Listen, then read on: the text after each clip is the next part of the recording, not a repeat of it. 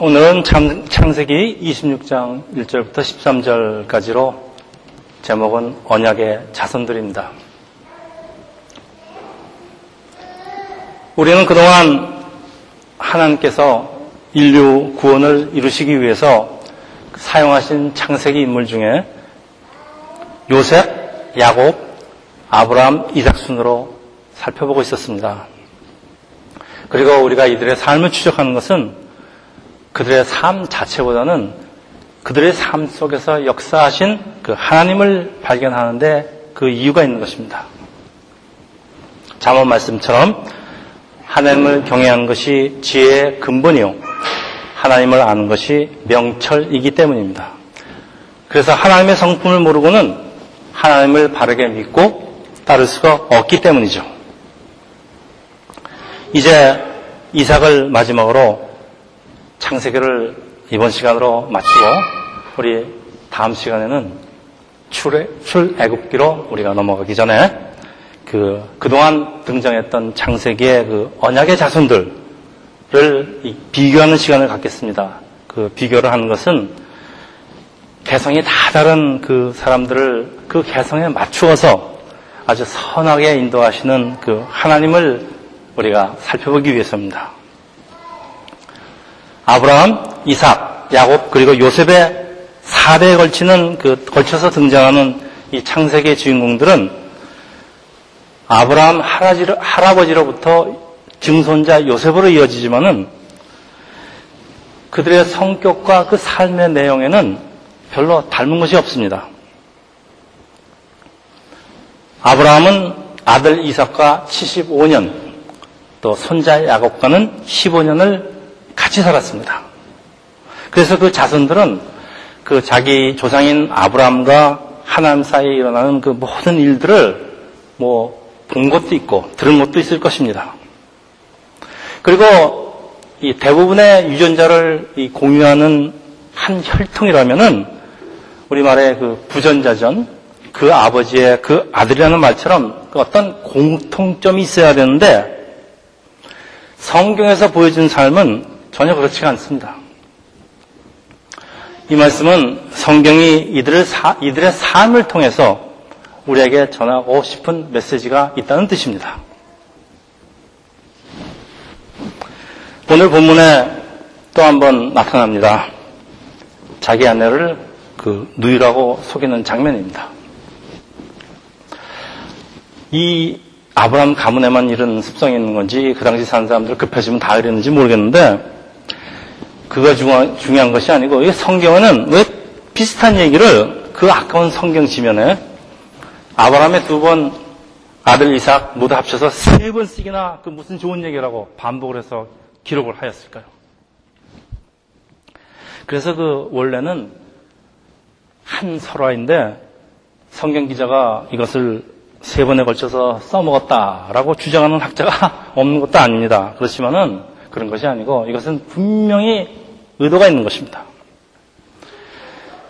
어떤 사람은 본문을 보면서 그 아버지의 그 아들 라고 말하기도 하지만은 그 아버지의 못된 버릇을 아들이 보고 닮았다 뭐 그런 말씀이 아니고 사실은 사람의 연약함을 다시 한번 확인시켜 주는 것입니다. 다시 말해서 우리 급할 때 하는 행동은 다 거기서 거기란 얘기입니다. 다 비슷비슷하다는 얘기입니다. 그런데 이번에는 오늘 본문에는 아브라함의 경우와 다른 것을 발견하게 됩니다. 흉년이 들어서 낯선 곳으로 이주하고 그 다음에 아내를 동생이라고 속이는 것은 뭐 똑같은데 아브라함의 경우는 아내를 일단 뺏겼다가 혼인하고 다시 찾게 되지만은 이상의 경우는 아내를 뺏기기 전에 그랄왕, 그랄왕 아비멜렉이 미리 알게 되고 이삭과 리브가를 보호하는 왕명을 내리는 것입니다. 이처럼 똑같은 하나님께서는 이 아브라함 부자가 저지르는 잘못을 각각 다르게 반응을 하시는데 일단 저지르게 내버려 두시고 혼을 낸 다음에 다시 아내를 돌려주신가 하면 오늘 본문처럼 아예 죄를 지지 못하게 미리 막아주시는 경우도 있다는 것입니다. 하나님께서 이상만 싸고, 싸고 도시는 것 같지만은 하나님께서는 우리보다 우리를 더 잘 아시기 때문에 우리 각 사람이 가지고 있는 특성에 따라서 그 알맞게 최선으로 역사하신다는 그런 말씀입니다. 그래서 이렇게 서로 다른 사, 개성을 가진 사람들을 하나님께서는 어떻게 하나님의 백성으로 바꾸어 가시는지. 그래서 우리 이 네 명의 인물이 각각 다른 삶으로 나타나는 것입니다. 그래서 우리는 이들의 삶을 살펴보면서 우리 같이 은혜를 나누기로 원합니다. 우리 먼저 이들의 삶을 특징을 요약하겠습니다. 첫째, 우리 증할아버지 아브라함입니다. 여러분 잘 아시다시피 아브라함은 믿음 그리고 순종의 사람으로 알려 있습니다만은 성경에서 보여주는 아브라함은 실상 그렇게 단순하게 이렇게 믿는 사람이 아닙니다. 아주 신중하고 아주 사려도 깊습니다. 근데 아브라함의 삶 속에서 일어난 가장 중요한 두 가지 사건이 있는데 첫째가 하란을 떠나서 가나안 땅으로 들어가는 것 그리고 둘째가 아들 이삭을 하나님께 번제로 바치는 사건입니다. 근데 이 두 번, 두 사건에는 아브라함은 어떤 아주 중요한 사건인데 어떤 망설임이나 뭐 신중함을 보이지 않고 하나님 명령에 아주 즉각 순종을 하는 것입니다. 이것은 하나님을 전적으로 신뢰했다는 말인데 신뢰가 없다면 어찌 순종이 있겠습니까? 그래서 얼핏 보면은 아브라함의 믿음은 참 위대하게 보이지만은 사실 아브라함이 위대하기보다는 상대방이 믿을만 하니까 믿는 거지. 아무 근거도 없이 상대방을 믿는 사람은 없습니다. 하나님께서 아브라함에게 행하신 그 모든 역사가 하나님에 대한 신뢰를 만들었다는 그런 말씀입니다. 그래서 로마서 4장 18절 말씀대로 아브라함이 바랄 수 없는 중에 바라고 믿어 많은 민족의 조상이 되었습니다면은 이런 믿음이 아브라함에게서 나온 것이 아니라 그를 향한 하나님의 열심이 그러하여금 믿음의 조상으로 불림을 받는 사람이 되었다는 것입니다.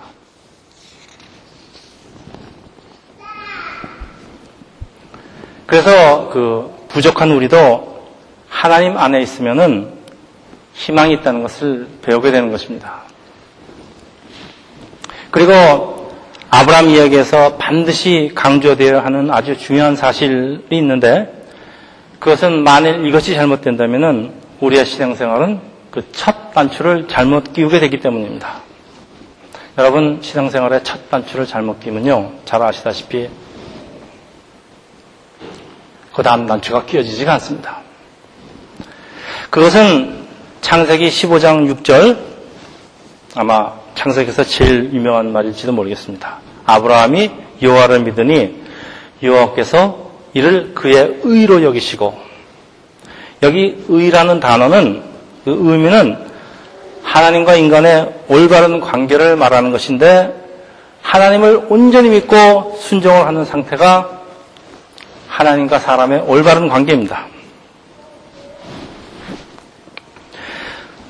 창세기는 이제 막 출애굽을 한 광야의 이스라엘에게 주는 하나님의 말씀입니다. 이스라엘은 이제 하나님의 행하신 역사를 보고 하나님을 알기 시작하는 사람들입니다. 잘 아시는 것 같이 홍해를 가르고 구름 기둥, 불 기둥으로 인도를 하시고 또 매일 만나를 내리시는 하나님을 이스라엘 사람들은 보고 배우기 시작하는 사람들입니다. 창세기의 제자, 창세기의 그 저자 모세가 이들에게 가르치기를 원하는 것은 아주 간단합니다.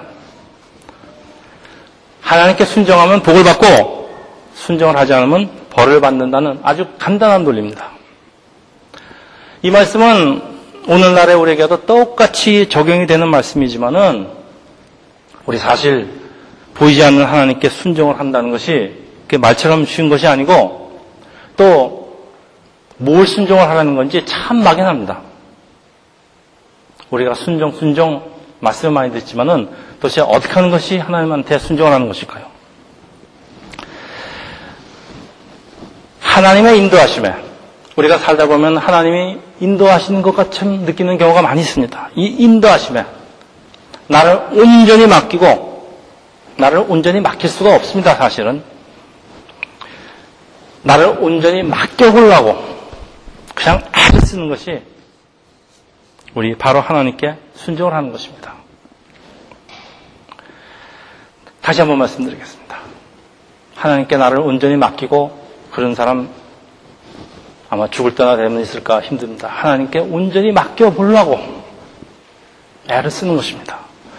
하나님께서는 이런 우리를 그냥 내버려 두지 않으시고 우리가 순종을 할 수 있도록 여러 가지 환경을 만들어 주시고 도와주시는 것 그런 하나님이기 때문입니다. 그래서 아브라함의 순종은 이렇게 하나님께 나를 맡겨보려고 애를 쓴 것, 이것이 순종입니다.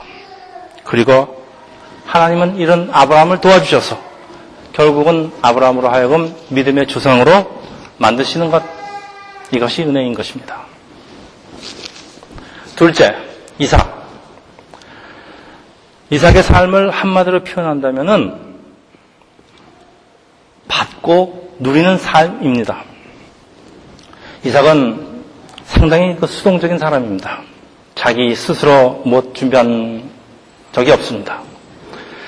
모리아산에서 뭐 시험도 물론 그 당시는 어렸기 때문이지만은 아, 아브라함 그 주도하에 이루어졌고 그 결혼도 순전히 그 아브라 아버지의 그 세심한 주의와 준비와 배려로 된 것은 이 이삭의 아들 나중에 이삭의 아들 두 아들 그 에서와 야곱이 아주 적극적으로 자기 아내를 고르는 것과는 대조가 납니다. 이게 부전자전일 수가 없습니다. 이삭은 아버지 아브라함의 그 많은 재산과 아버지가 이루어놓은 모든 것을 혼자 물려받게 됩니다. 그리고 또 그 우물을 이삭이 우물을 팔 때마다 그 블레셋 사람들이 자꾸 뺏어갑니다. 그래서 그럴 때마다 이 우물의 소유권도 그 하나님께서 모두 잘 처리해 주십니다.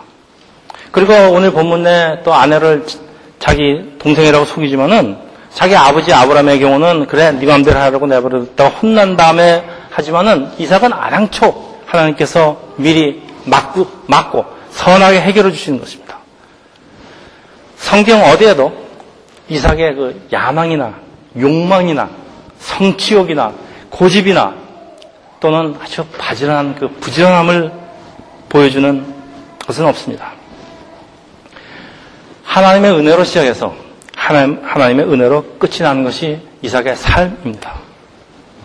이것은 고달픈 나그네 인생인 아버지 아브라함과 그 아들 야곱과 정말 많이 닮습니다. 받아서 누리기만 하는 삶인데 여러분 우리의 삶이 이렇게 받아서 누리기만 한다면 얼마나 좋겠습니까? 참 이상 얘기 볼 때마다 참 부럽습니다. 근데 한편 이 세상적으로 눈으로 보면은 참 게을러 빠지고 아주 무기력한 사람입니다. 근데 또 자세히 살펴보면은 이거 그냥 얻어진 것이 아닙니다. 그 도대체 이 이삭에게는 도대체 무엇이 있어서 하나님의 이렇게 특별한 은사를 받았을까요? 여러분 무엇 같습니까? 무엇 때문에 하나님이 이렇게 이삭을 다 막아주십니까? 그것은 이삭의 철저한 순종입니다. 아주 천사도 혀를, 혀를 내두르던 그런 순종입니다. 이런 순종은 정말 목숨을 거는 순종입니다.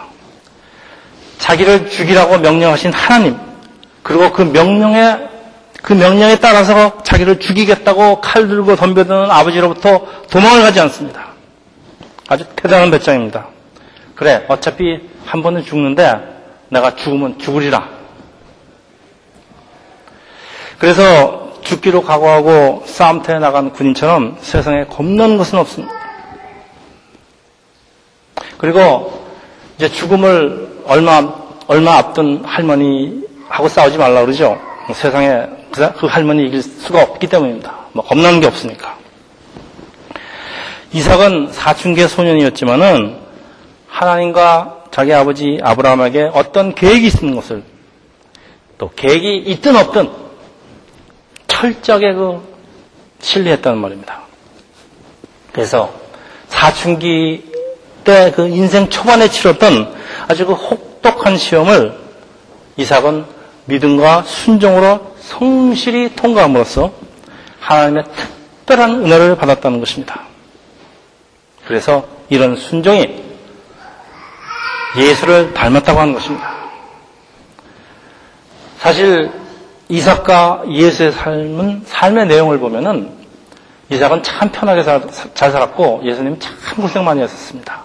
그래서 이삭이 예수를 닮았다는 사실은 글쎄요. 그렇지만은 이삭이 예수를 닮았다는 것은 바로 이런 점을 닮았다는 겁니다. 철저한 순종입니다. 그리고 이것이 이삭이 평탄한 삶을 살 수 있었던 이유일 것입니다.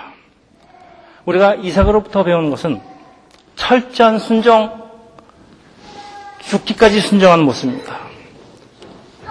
여러분, 이삭이 부러우면 게을르라는 얘기가 아니고 여러분의 인생을, 우리의 인생을 우리 하나님, 예수님한테 있죠. 어울린 몽땅 걸고, 몽땅 걸고 한번 순정해 보십시오.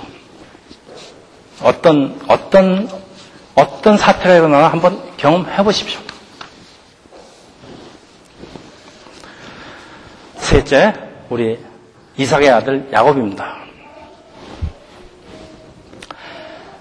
야곱의 삶을 한마디로 표현한다면 순정이 아니라 이것은 싸움의 연속입니다. 어머니 뱃속에서 형 에서와 싸움을 시작해서 장인 라반과의 싸움, 그리고 야복강 하나님과의 싸움, 그리고 죽기 직전까지 계속되는 자기 고집과의 싸움의 연속입니다. 근데 하나님께서는 이런 야곱을 결국은 변화시키고 하나님의 백성으로 우리 기독교용으로 성화시키십니다. 야곱은 속이는 자라는 뜻입니다. 형 에서보다 먼저 나오라고 에서의 발 뒤꿈치를 잡고 나왔으면서 그렇게 이름을 지었다고 합니다. 어머니하고 공모해서 눈이 안 보이는 늙은 아버지 이삭을 속여서 그 이삭 아버지의 생애 마지막 축복을 도둑질하는 사람입니다. 하란 땅 외삼촌 라반에게 도망가서 그 라헬을 아내로 얻어보겠다고 참 오랜, 오랜 동안 라반을 위해서 일을 하게 됩니다. 그 외삼촌 라반과 참 비슷한 사람들입니다. 두 사람 다.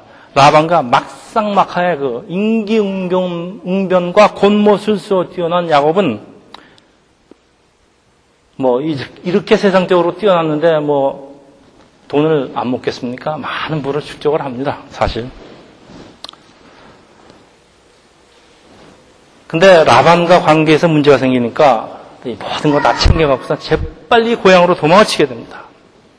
이렇게 위기에 처할 때마다 모든 세상적인 방법으로 아주 치밀하게 대비를 합니다. 그렇지만은 야곱이 하나님을 의지했던, 의지한다는 것을 표현하는 성경 구절은 어디에도 없습니다. 야복 나루터 야곱은 하나님과의 씨름 후 평생 다리를 저는 불구자가 됩니다. 그러나 이때부터 야곱의 영은 열리기 시작하고 그 진정한 축복이 무엇인지를 알게 되는 것입니다. 그동안 야곱 자신이 복이라고 생각하고 움켜쥐고 있었던 것들 감 언제든지 야복강 건너로 사라질 수 있다는 것을 알았을 때 자기가 진정으로 구해야 할 것이 무엇인지를 깨닫기 시작하는 것입니다. 그래서 이스라엘이라는 새 이름을 가지고 이제는 근본적인 생각의 변화가 일어나는데 바로 하나님이 바로 복이라는 것을 알아가기 시작을 하는 것입니다. 그러니까 야곱은 바뀌기 시작하는 것입니다. 그렇다고 비겁한 그 비열한 야곱의 그 성품이 바뀐 것은 아닙니다만은 그러나 아주 중요한 변화가 그의 삶 속에서 나타나는데 바로 하나님과의 새로운 관계의 시작입니다. 하나님이 야곱에 대한 통치를 시작하시는 것입니다. 다시 말해서 하나님의 나라가 야곱의 삶 속에서 임하기를 시작하는 것입니다. 우리가 진정 믿고 의지할 것은 야곱이 믿고 의지할 것은 자신의 재산, 노예, 그리고 참 그 머리 좋은 그 체주가 아니고 바로 하나님인 것을 점차 깨닫게 되는 것입니다. 그래서 절름발이가 된 야곱은 하나님이라는 지팡이가 없으면 서지도 못하고 걸을 수도 없는 하나님께 의지하지 않으면 하루도 살 수 없는 모습으로 변한 것입니다. 참 연약한 모습, 그러나 참 연약한 모습 어쩌면 좋겠습니까? 하나님께서 우리 삶 속에서 정말 보기를 원하시는 모습입니다. 우리가 약할 때 오히려 강해지는 이 역설입니다. 약할 때 우리는 아무도 의지할 것 없을 때 하나님만을 의지하게 되고 하나님의 능력이 우리의 삶 속에서 역사하는 모습입니다. 사도 바울은 이런 모습을 고린도 후서 12장 10절에서 내가 약할 때 강함이라. 우리 같이 찬송했죠? 약할 때 강함 되신 주, 나의 보배가 되신 주. 라고 바울은 고백합니다. 이 야곱의 이야기에서 우리가 배우는 것은 참 끔질긴 하나님입니다. 야곱 같은 우리를 열심히 쫓아다니면서 우리를 약하게 하십니다. 약하게 하십니다. 그러나 우리는 약할 때 강해지는 것입니다. 야곱의 삶은 참 파란 만장의 나그네 삶입니다. 그러나 생각해보면 이 모든 것은 자기의 욕심과 야망을 따라다녔던 결과입니다. 그리고 이런 야곱을 하나님께서는 그냥 내버려 두지 않으시고 끝까지 쫓아다니십니다. 왜냐? 야곱을 택하시고 야곱한테 복 주신다고 약속을 하셨기 때문에 하나님은 약속을 지키시는 것입니다. 속인 자 야곱을 야곱이라는 껍데기를 벗기시고 이스라엘이라는 새로운 피부를 야곱에게 입히시기를 원하는 것입니다. 이삭의 순종의 삶과는 아주 정반대의 삶입니다. 껍데기를 벗기는 삶, 그래서 야곱의 삶은 험악합니다. 참 피곤한 삶입니다. 그러나 이것 저주받은 삶이 아니다. 이것도 역시 복받은 삶입니다. 넷째, 요셉의 삶은 한마디로 형통의 삶입니다. 형통. 아버지 야곱의 사랑을 독차지, 하던 요셉은 형들의 시기로 이집트의 노예로 팔려갑니다. 비록 노예 신분이지만은 이집트 왕 친위대장의 그 총지배인이 됩니다. 주인집 여인의 유혹을 거절하는 과정에서 모험을 받아 감옥살이를 하게 됩니다. 그리고 하나님은 요셉에게 다른 사람의 꿈을 해몽할 수 있는 능력을 주시고 나중에 이집트 왕 바로의 꿈을 해몽함으로써 일약 이집트의 총리가 되는 것입니다. 자, 이런 요셉 이야기에서 자주 등장하는 단어는 아까 말씀드린 형통입니다. 창세기 39장 여호와께서 요셉과 함께 하심으로 그가 형통한 자가 되어 또 있습니다. 감옥에서도 하나님이 요셉과 함께 하심으로 범사의 그를 형통하게 하셨더라. 범사에 일 있을 때마다 하나님은 요셉과 함께 하심으로 요셉은 성공하고 번영된 삶을 누릴 수가 있었습니다. 이처럼 요셉의 삶은 아주 작은 자가 큰 자가 되는 모습을 보여줍니다. 노예, 세상에서 제일 작은 자입니다. 그러나 그 노예에게는 꿈이 있었습니다. 이 꿈, 자기의 야망으로, 자기의 욕망으로 가득 찬 꿈도 참 많지만은 요셉의 꿈은 하나님께서 주신 것이기 때문에 하나님께서 요셉의 꿈과 함께 하시니까 요셉은 어디를 가든지 작은 자의 모습이지만은 실질적인 리더가 되고 결국은 애굽의 총리가 되는 것입니다. 여기서 주의할 것. 하나님께서 요셉을 애굽의 총리로 만드신 것은 크게 만드신 것은 요셉 한 사람의 영광을 구하라고 한 것이 아니고 그 요셉의 지위를 이용해서 지위를 사용해서 많은 사람들을 혹독한 기근으로부터 구하면서 또 결국은 야곱을 애굽으로 이주시켜서 이스라엘이라는 큰 민족으로 성장시키는 인류 구원사 주인공의 한 동역자로서 만드시기 위한 것입니다. 요셉 혼자 그 영광을 누리려는 것이 아닙니다. 우리가 요셉에게서 배운 것은 하나님을 온전히 의지하는 사람에게 하나님은 꿈을 주시고 그 꿈을 키우시면서 그 꿈과 함께 하시면서 그 삶을 기뻐하시고 형통케 하신다는 것을 우리는 배우는 것입니다.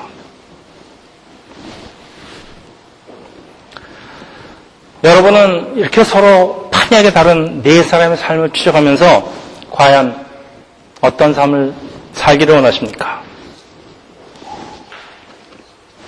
아마도 아브라함이나 야곱, 야곱의 삶은 아닐 것입니다. 보십시오. 아브라함, 야곱, 그들은 매사에 숙고하고 신중하게 처리하고 노력하고 그리고 치밀하게 준비를 합니다.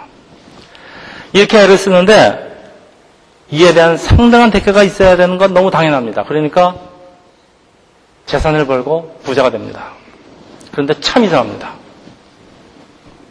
성경에서 보여주는 이들의 삶의 특징은 비록 이들이 부자가 되고 자기가 애쓰고 노력한 것을 잠시, 잠시 얻었다고 할지라도 결국은 끊임없이 빼앗긴다는 것입니다. 부자가 된 것 같지만은 어느 날 보면은 거지가 됩니다. 왜 그럴까요? 약할 때 감이라는 말에 정반대이기 때문입니다. 그들의 삶 속에서는 자기, 자아가 항상 살아있기 때문에 도대체 하나님이 역사할, 하나님의 능력이 역사할 틈이 없습니다. 반대로 이삭의 삶은 자기가 수고도 하지 않는데 끊임없이 얻기만 하는 삶입니다. 예수님께서 그러셨죠. 나르는 새들을 보라, 드레핀 백합화를 보라. 저들은 수고도 하지 않는데 하나님이 다 먹이신다는 얘기입니다. 하나님께서 하신 일을 우리가 어찌 짐작이나 하겠습니까마는 성경에서 보여주는 이삭의 삶은 세상적으로도 그렇고 그리고 무엇보다도 하나님 안에서 참 선합니다. 한마디로 모범생입니다. 특히 하나님 안에서 모범생입니다. 아마도 이러한 사실이 이삭으로 하여금 큰 환난 없이 하나님의 은혜 속에서 살 수 있었던 이유가 아닐까라고도 생각을 해봅니다. 저도 잘 모르겠습니다. 생각을 해보는 것입니다. 하나님께서 특별히 훈련할 필요가 없는 아주 순종의 용사인데 왜 자꾸 훈련을 시키시겠습니까? 훈련소 졸업했는데 사춘기 때 모리아산에서 요셉은 어떻겠습니까? 요셉은 환란 중에도 하나님만 의지하니까 하나님께서 그의 삶을 형통케 하시고 그를 창대케 하셨습니다.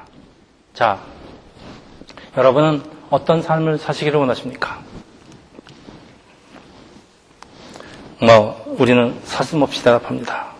이삭, 이삭이나 요셉의 삶을 살고 싶다고. 저는 이삭보다는 저는 요셉을 좋아하고 원래 또 그렇게 살기를 원했습니다. 이거 과거형입니다. 제가 그렇게 사라지는 것이 아니랍니다. 우리가 살고 싶다고 과연 우리의 삶이 어찌 항상 이삭이나 요셉 같을 수가 있겠습니까?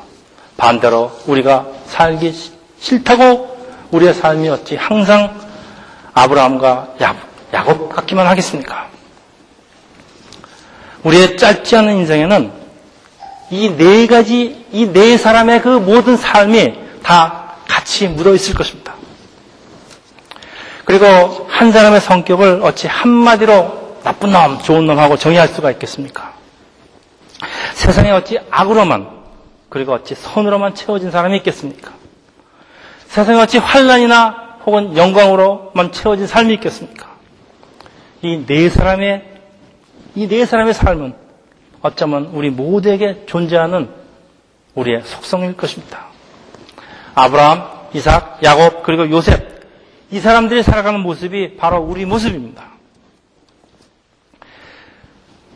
저희 짧지 않은 삶 속에서 때로는 아브라함의 모습이, 때로는 이삭, 야곱의 모습이, 그리고 때로는 요셉의 환란이 그리고 영광이 있었습니다. 저도 아브라함 야곱처럼 치밀하게 계산을 하고 대비했습니다. 그러나 하나님께서는 저의 계산을 오버라이드 하시고 참 하나님의 뜻에 맞게 선하게 인도하셨습니다. 때로는 하나님께서는 제가 저지르는 잘못을 그냥 내버려 두시고 때로는 이삭처럼 아예 죄를 짓지 못하게 막으신 적도 있습니다. 이분들이 같이 했던 영광, 즐거움, 고통, 환난, 슬픔 마치 이 모든 것들은 저와 함께 했다는 말입니다. 성경 속의 인물이 마치 저희 삶 속에서 다시 살아나와서 그 삶을 반복하겠다는 것을 제가 어찌 막을 수가 있었겠습니까? 이들의 모습이 바로 제 모습이며 그리고 여러분이 살아오시고 또 앞으로 살아가실 모습입니다. 이제 말씀을 정리합니다. 하나님께서는 언약의 자손들 모두에게 복을 주시겠다고 약속을 하셨습니다. 그리고 하나님은 그 약속을 지키시는데 이 네 사람이 축복을 받는 모습이 너무나도 판이합니다. 축복이라고 부르기에는 참 너무나 가혹스럽게 보이는 일들이 많이 일어난다는 것입니다. 그러면은 축복이라는 것이 무엇일까요? 우리 한번 배운 적이 있지만 다시 한번 정리하겠습니다. 축복하다 bless의 히브리 원어는 바락입니다. 이 바락이라는 창세기에 76번이나 등장하는 동사입니다. 성경에서 말씀하신 바락, blessing, 이 복이라는 뜻은 하나님 나라의 풍성함입니다. 하나님께서 복을 주신다는 것은 하나님 나라의 천국의 풍성한 삶을 우리에게 주신다는 것입니다. 천국의 풍성한 삶, 물론 천국에서 삶, 궁극적으로 구원을 말씀하고 있습니다. 그러나 이런 천국의 삶은 우리의 매일, 매일의 삶 속에서도 일어나는 것입니다. 사람들은, 사람들은 말합니다. 기복신앙은 한국교회의 큰 문제다. 맞습니다. 그러나 기복신앙이, 저는 기복신앙이 잘못됐다고 생각되지는 않습니다. 복을 원하는 신앙. 하나님께서 아브라함에게 복의 근원이 되라고 축복을 하셨고, 하나님이 주시겠다는 복을 우리가 바라는 것이 뭐가 잘못됐겠습니까? 문제는 하나님께서 주시겠다는 그 복, 그 복과 우리가 원하는 복의 내용이 다르다는 데 있는 것입니다. 세상 사람들이 원하는 복은 남보다 잘 먹고 잘 살고 남보다 높아지는 것.